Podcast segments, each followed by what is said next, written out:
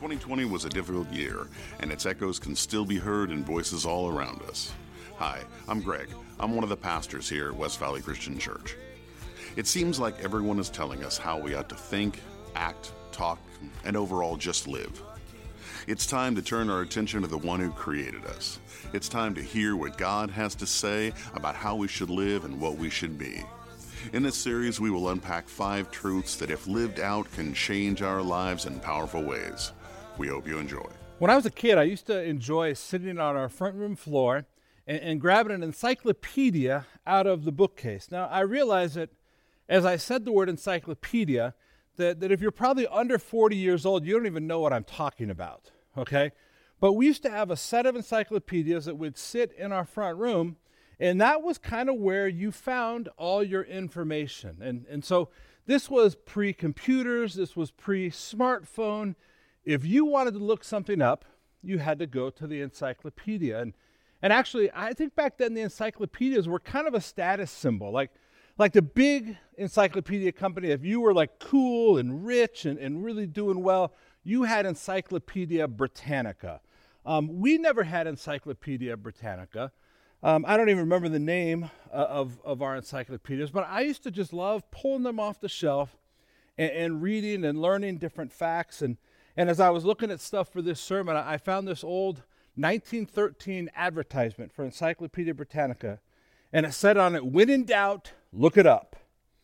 And then underneath that, it said, The sum of human knowledge. Like everything you could know was found in these encyclopedias. Well, the reality is that as of right now, never in the course of human history have people had so much information at their disposal. If you have a smartphone in your, in your pocket or in your purse, you have more information. You have access to thousands of libraries worth of information. Like, if you want to know who was the president in 1834, now I don't know why you would want to know that, but if you want to know that, no reason to argue with somebody about it. Just pull out your phone, type it in there. It was Andrew Jackson. Do you want to know how to fix something on your car? Now, most people take their car to a mechanic. I take my car to a mechanic. But a lot of people, if you want to know how to fix something, man, you just pull your phone out, you go to YouTube, you type something in, boom, there's a video on how to do it. Matter of fact, a couple years ago, we had a Toyota Prius that had a headlight that was out. And, and so I went to YouTube and I, I pulled up this video of this guy. He was holding his phone in one hand because he was recording himself. And with his one other hand, he reached his hand down into the Prius. Now, again, he's recording this with the one hand, doing it with the other hand. He reaches his hand down into the Prius, gets the old headlight out, puts the new one in, boom, bang, just like that, super easy. I'm like, I watch this video, I think I can do it. I go out to my Prius, I open the hood of the car up, I look down inside there. My hand isn't going to fit in that tiny little hole. The guy who did this video must have had the hands of like a five year old girl. I have no idea how he did this. So I did what any respectable person would do.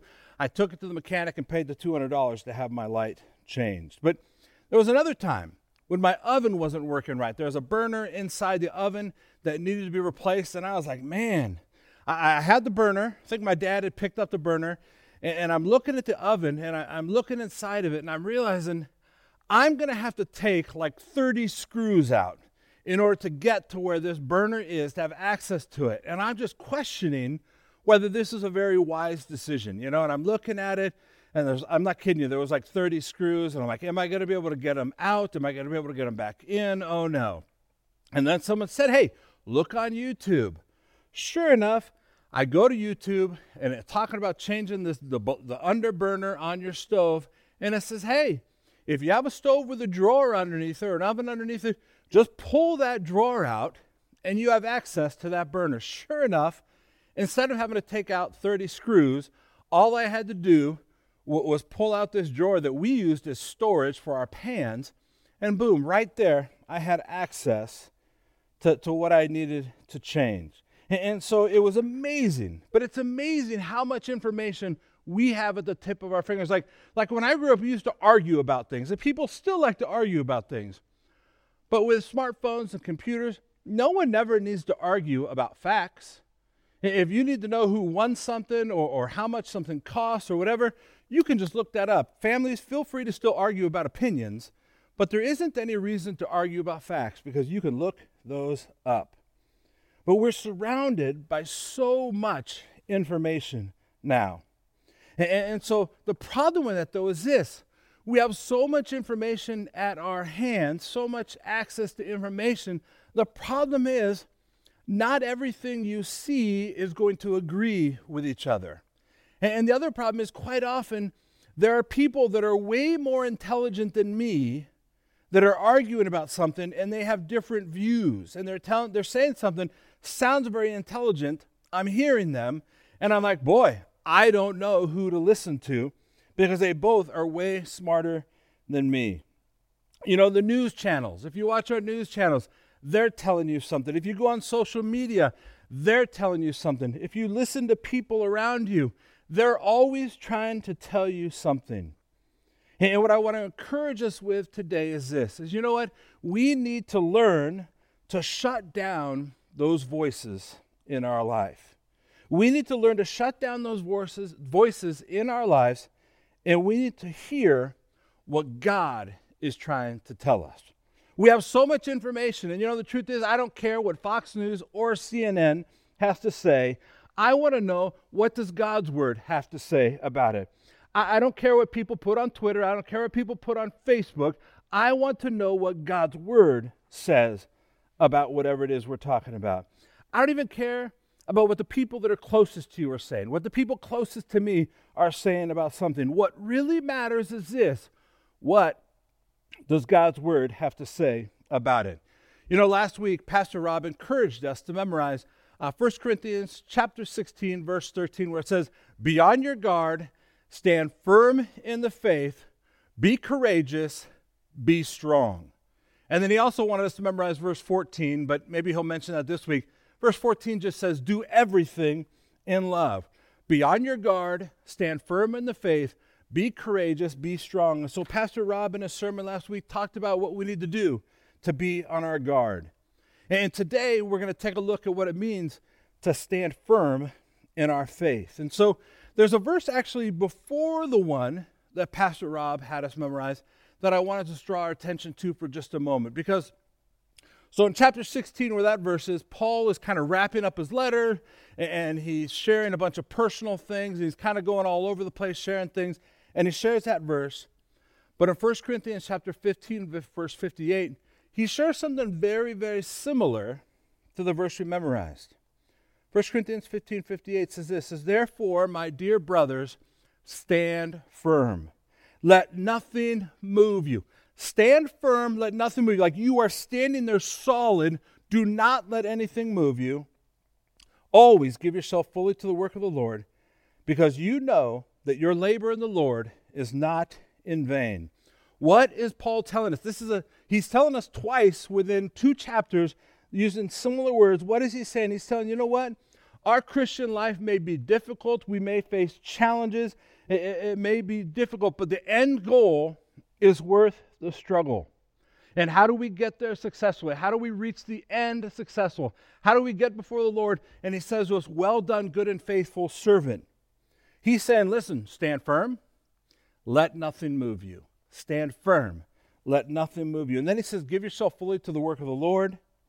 And remember that your labor in the Lord is not in vain.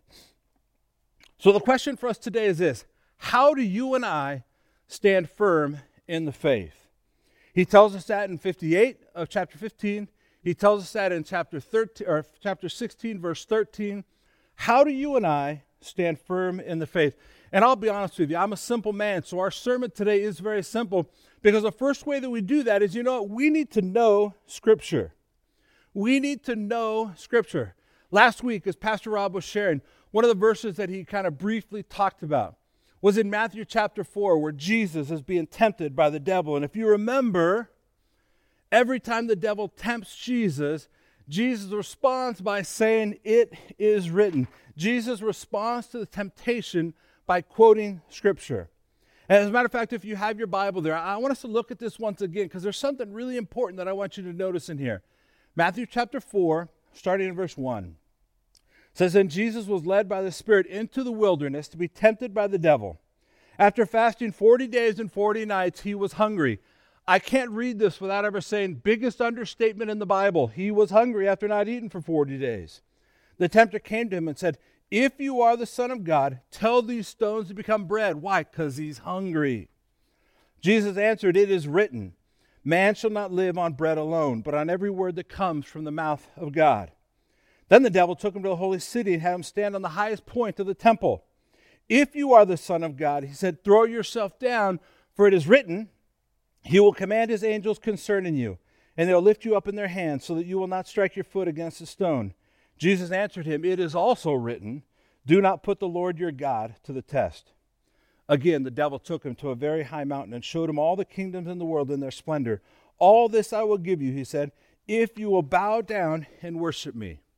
Jesus said to him, Away from me, Satan, for it is written, Worship the Lord your God and serve him only.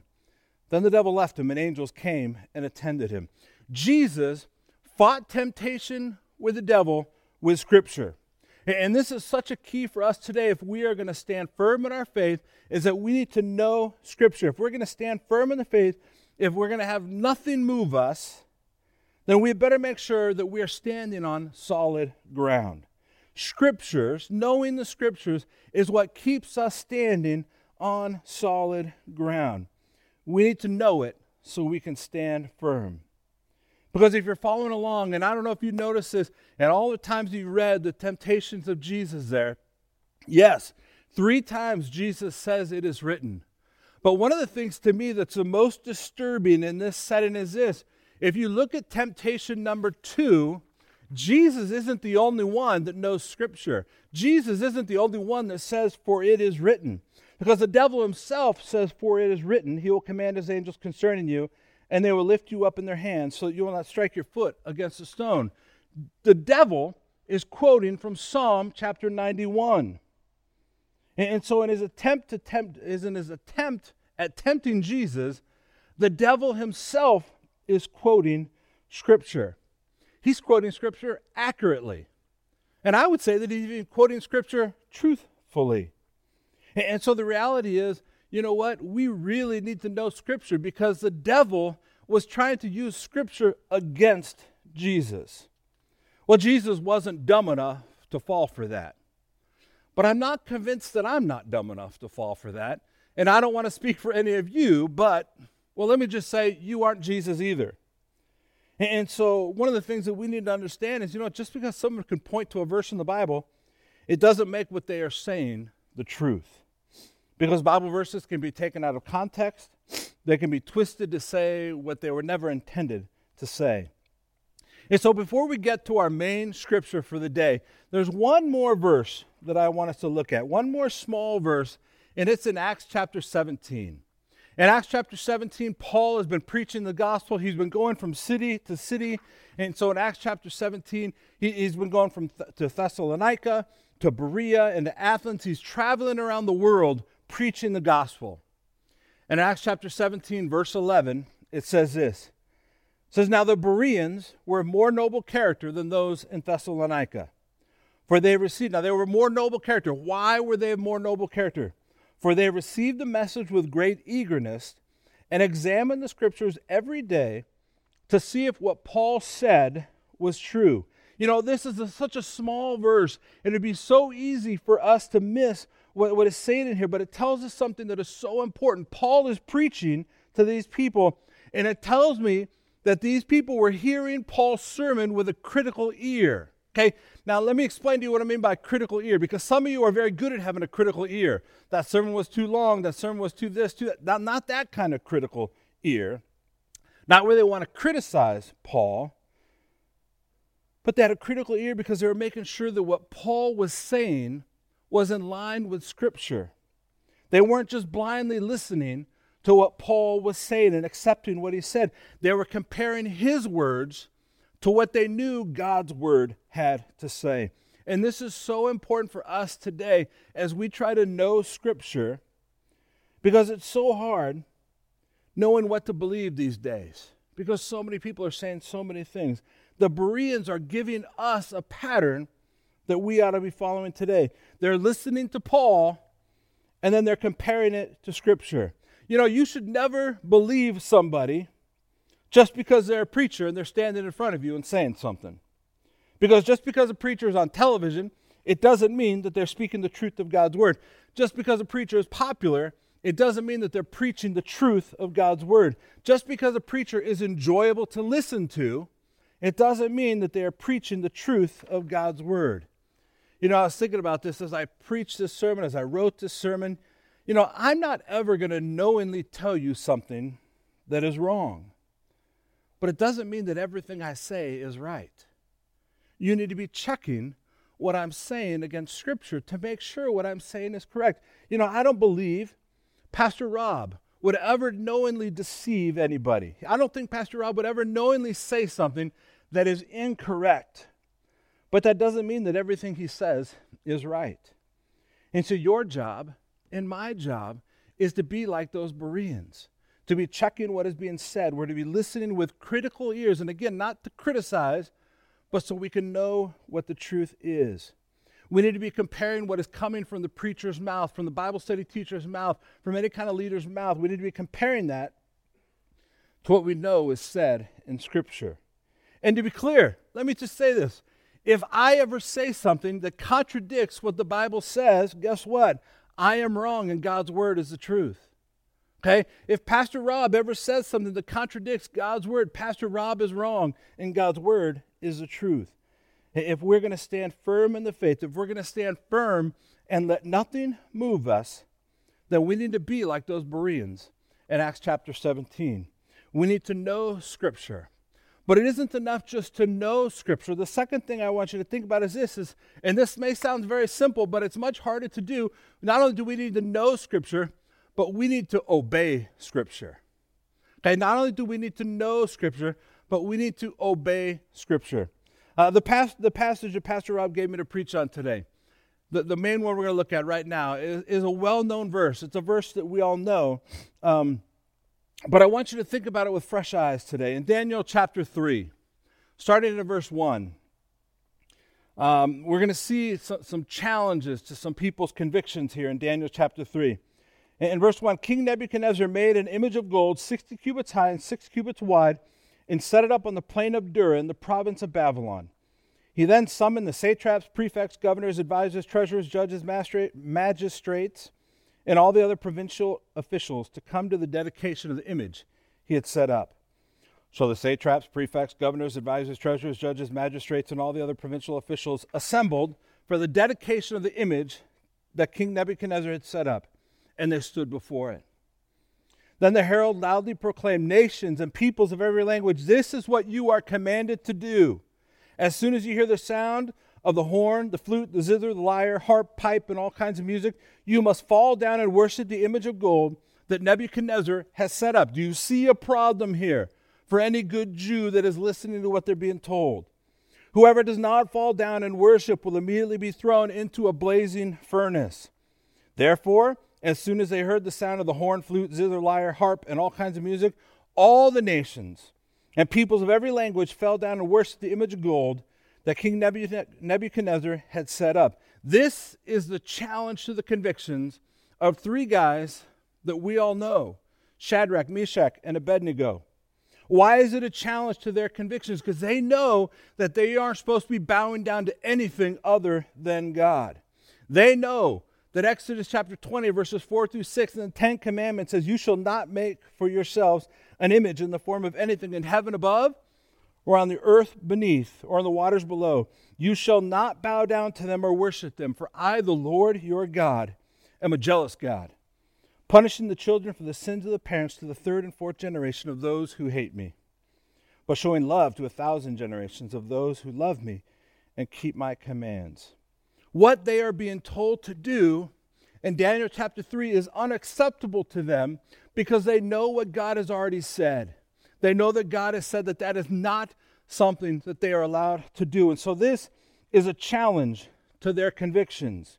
And, and as we know the story, they are more concerned with pleasing God than they are with pleasing Nebuchadnezzar. And so they stood firm in their convictions. In verse 8, it says, At this time, some astrologers came forward and denounced the Jews. They said to King Nebuchadnezzar, May the king live forever. Your majesty has issued a decree that everyone who hears the sound of the horn, flute, zither, lyre, harp, pipe, and all kinds of music must fall down and worship the image of gold. And that whoever does not fall down and worship will be thrown into a blazing furnace. But there are some Jews whom you have set over the affairs of the province of Babylon, Shadrach, Meshach, and Abednego, who pay no attention to you, your majesty. They neither serve your gods nor worship the image of gold you have set up. Furious with rage, Nebuchadnezzar summoned Shadrach, Meshach, and Abednego. So these men were brought before the king. And Nebuchadnezzar said to them, Is it true, Shadrach, Meshach, and Abednego, that you do not serve my gods or worship the image of gold I have set up? Now, when you hear the sound of the horn, flute, zither, lyre, harp, pipe, and all kinds of music, if you are ready to fall down and worship the image I made, very good. But if you do not worship it, you will be thrown immediately into a blazing furnace. Then, what God will be able to rescue you from my hand? Shadrach, Meshach, and Abednego replied, King Nebuchadnezzar, we do not need to defend ourselves before you in this matter. If we are thrown into the blazing furnace, the God we serve is able to deliver us from it, and he will deliver us from your mighty hand. But even if he does not, we want you to know, your majesty, that we will not serve your gods or worship the image of gold you have set up. So not only would they not bow down to this idol, but when they are questioned about it, they won't back down. I mean, imagine this. This isn't just like some somebody saying this. This is the king. This is the guy in charge who is challenging them in their convictions. And I admire their courage and their strength because they aren't afraid. They know what the consequences are, and yet they are going to stand firm in their convictions. They are not going to let anything move them. They were challenged and they wouldn't back down. They were challenged and they wouldn't back down. There's a lesson for us in this. If you read Daniel chapter 3, verses 19 through 26, you know what happens.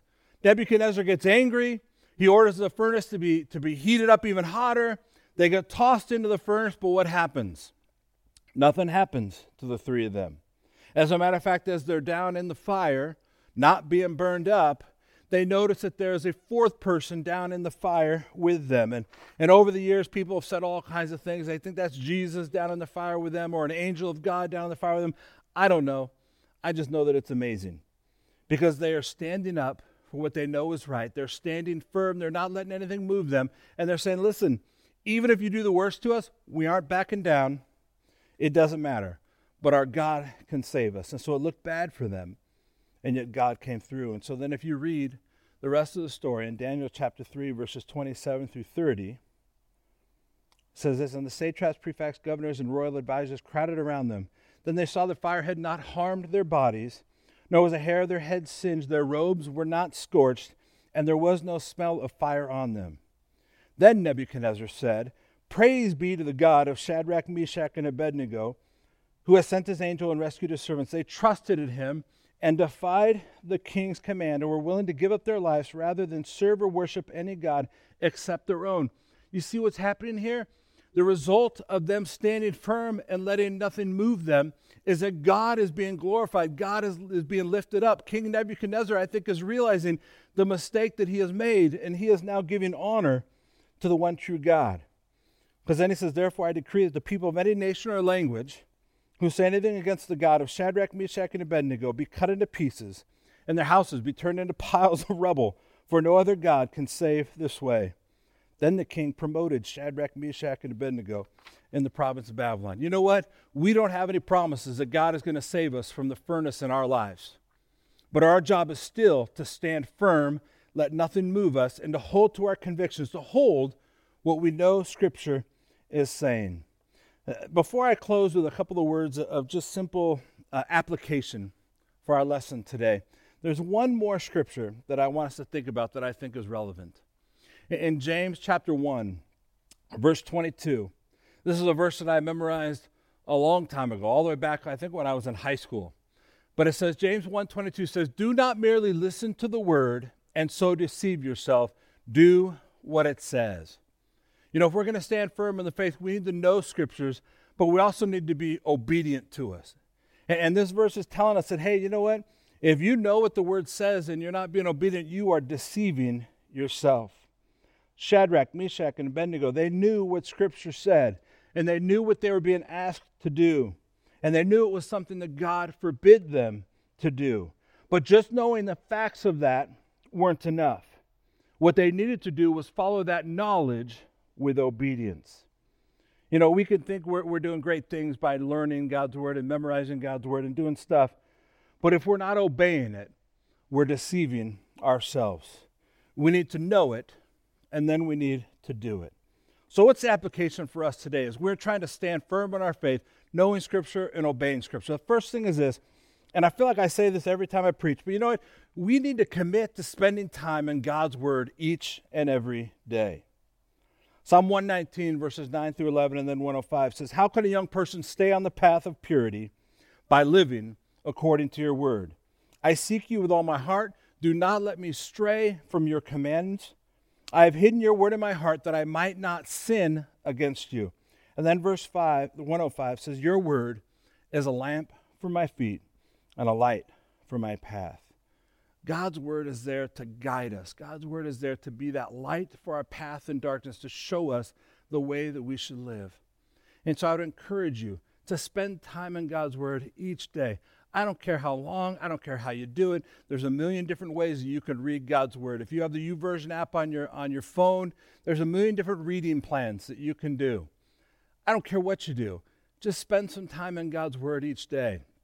If you don't know where to start and you don't know what to do, I would say start in the New Testament. Start with the Gospels Matthew, Mark, Luke, and John. Read about the life of Jesus. We need to spend time in God's Word each day. I would encourage you to spend time in God's Word each day. Secondly, and this goes right along with that, I would encourage you to look for opportunities to grow in your knowledge of God's Word. You know, the book of Acts tells us that the, the early church was meeting in the temple courts daily. They were constantly meeting, they were constantly learning. And you know? I would encourage you to get involved as well. To get involved in a small group, whether it's Wednesday night or Sunday morning, or I don't even care when your small group meets. Find some people, get together to study God's Word. You know, I write a life group lesson each week for our Wednesday night life groups. But uh, Tracy Cordell puts that lesson on YouVersion. And so if you have a group of people that want to meet for a Bible study that's related to the last week's sermon, you could find that lesson on YouVersion each week. Meet whenever you can, wherever you can.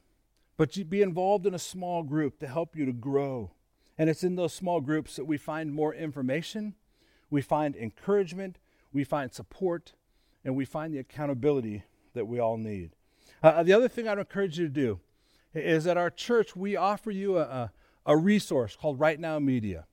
And Right Now Media is filled with all kinds of incredible uh, Bible study helps, uh, topical videos for you to listen. If you've got children, there's incredible children's videos on there. I, I was just telling someone today. Um, there's this, there's a video that I've put on our page, the West Valley Christian Church page, under the Bible called "Read the Scriptures," and it's like an eight to ten minute video uh, that explains the background of each book of the Bible, and it kind of has a poster that goes with it. It's really, really great, and I strongly recommend that. And, and so, right now, media is something you can get uh, just by calling into the office and asking Cynthia or Jackie about that. Uh, the third thing I would encourage you to do is something I've already said, but I want to challenge you to allow God's word to change you and to be obedient to it. Hebrews 4:12 says for the word of God is alive and active, sharper than any double-edged sword. It penetrates even to dividing soul and spirit, joints and marrow. It judges the thoughts and the attitudes of the heart. You know, that verse compares the Bible, compares God's word to a sword. And when I think of what that means in my life, is that sword is more like a scalpel.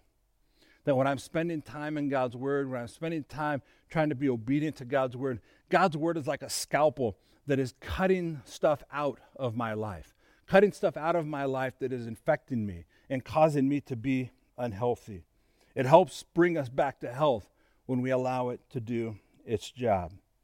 You know, I started today's message by talking about how much information that we all have at our fingertips today. We have so much information. We have so many people trying to speak into our lives. And so, my final encouragement would be to turn all those things off and to get into God's Word and allow God to be the one that speaks to us, to allow Him to speak with His voice so we can hear what He wants to say for us. Let's pray.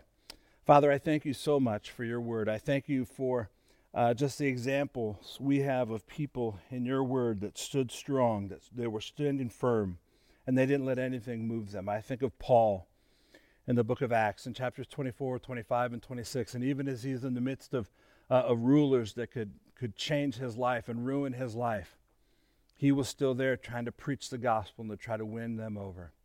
Lord, I pray for, for each person that's hearing this today, Lord that they would turn off everything else, turn off all the noise, and be listening to your voice, to be listening to your word. That they would not only know your scriptures, but that they would be obedient to them as well. Lord, help us as we try to stand firm. It's in Jesus' name we pray. Amen.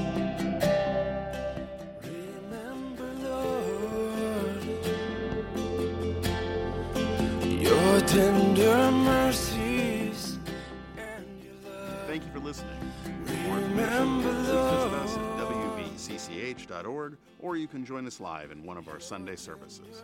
Have a great day.